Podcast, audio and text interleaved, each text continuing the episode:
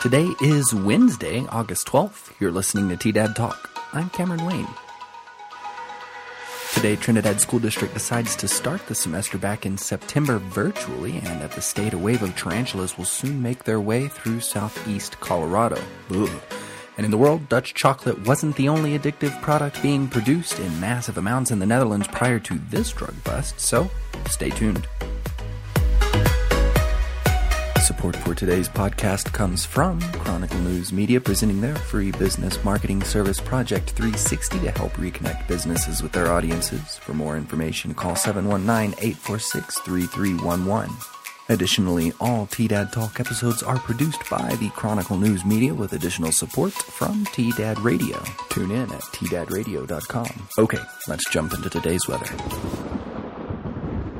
Weather today shows sunny with highs in the mid 90s for most of the southeast Colorado region. Tonight we drop to lows in the mid 60s. For Thursday, mostly sunny with highs again in the mid 90s. Now, here's the news. On Friday, Trinidad School District Number 1 Superintendent Dr. Bonnie Aaron issued a press release announcing the district would be commencing the fall semester beginning on September 8th via remote learning, citing continued concerns regarding COVID 19 and guidance from the Las Animas and Huerfano County Health Department. Dr. Aaron added that should an outbreak occur, it could mean a large population of students and staff would have to be quarantined, bringing into question the feasibility of a return to in person instruction. While a return date has not yet been given, Dr. Aaron said it was more dependent on when certain facts were resolved, namely lower transmission rates within Trinidad and the county, getting more testing supplies for COVID 19, and reducing the turnaround time for testing at the state laboratory. She also expressed fall sports have for now been put on halt. For more information regarding the coming semester at Fishers Peak Elementary, Trinidad Middle School, or Trinidad High School, contact the district office at 719 846 3324. Okay, so locally and throughout the state, for those enjoying the great outdoors part of the safer at home and in the great outdoors stay order, it's about to be much more important to zip up your tent. The annual tarantula migration around Colorado is set to begin at the end of this month as thousands of male tarantulas hit the road in search of a mate, the Gazette recently reported.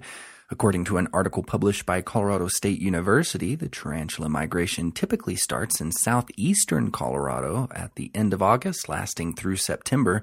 It's then followed by a southwestern migration that typically peaks in October. Uh, according to the Denver Channel, one of the best places to see these tarantulas is at Comanche National Grasslands near La Junta, Colorado. Two more great spots to see this natural phenomenon include just north of Ordway on Highway 71 and between La Junta and Kim on Highway 109, according to the La Junta Tribune Democrat. The fall breeding season involves a few different species of tarantula found in Colorado and can grow a leg span of up to 11 inches. That's nearly twice the length of a dollar bill. Male spiders wait 10 years to reach sexual maturity, which is still loads quicker than most of us. And to find a female mating partner hidden in a burrow about a foot underneath the ground, Male tarantulas use their leg hairs to detect vibrations. Sadly, they'll mate once and die, often killed by the female they mate with. Female tarantulas can live up to 20 years or more. I'm sure males could too if given the chance. According to a report from the Durango Herald, a male tarantula will wander about a half a mile a day searching for a female mate. While you shouldn't attempt to touch or grab wild tarantulas you might spot during this time of the year, tarantulas are pretty harmless and rarely bite humans. However, when a bite does occur, they're very painful and also contain venom, so it's best to keep your distance. Today in the world, a cocaine laboratory that police say is Netherlands' biggest has been discovered in a former riding school, the BBC reported yesterday. Dutch police raided the facility in the country's rural north on Friday and arrested at least 17 suspects. The police said that it could produce 330 to 440 pounds of cocaine a day with a street value of $5.3 million, as well as equipment and tens of thousands of liters of chemicals. Officers said they found 100 kilograms of cocaine base at the stables. They also found 120 tons of what they described as carrier material in the central city of Apeldoorn. This was described as mostly clothing which can be laced with cocaine. The drug is then removed in a chemical process once it's at its destination.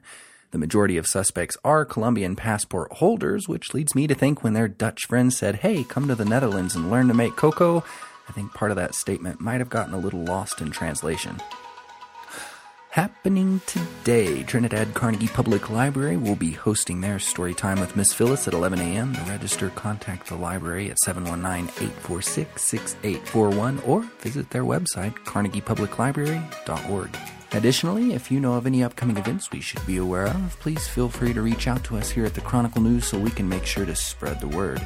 As always, for a deeper look into today's stories and topics, visit the Chronicle News website, thechronicle-news.com, and support your local journalism with a subscription. Thanks for sticking around for another TDAD Talk. If you like this podcast, be sure to click that subscribe button below and also drop us a message on our TDAD Radio Facebook page and let us know how we're doing. I always love hearing all the creative ways we can continue to make what we do here at the Chronicle even better. Another special thanks to the Chronicle News Media Group and their Project 360 services, free to help local businesses reconnect with their audiences. This is Cameron Wayne. Have a great day. This is Chronicle News Media.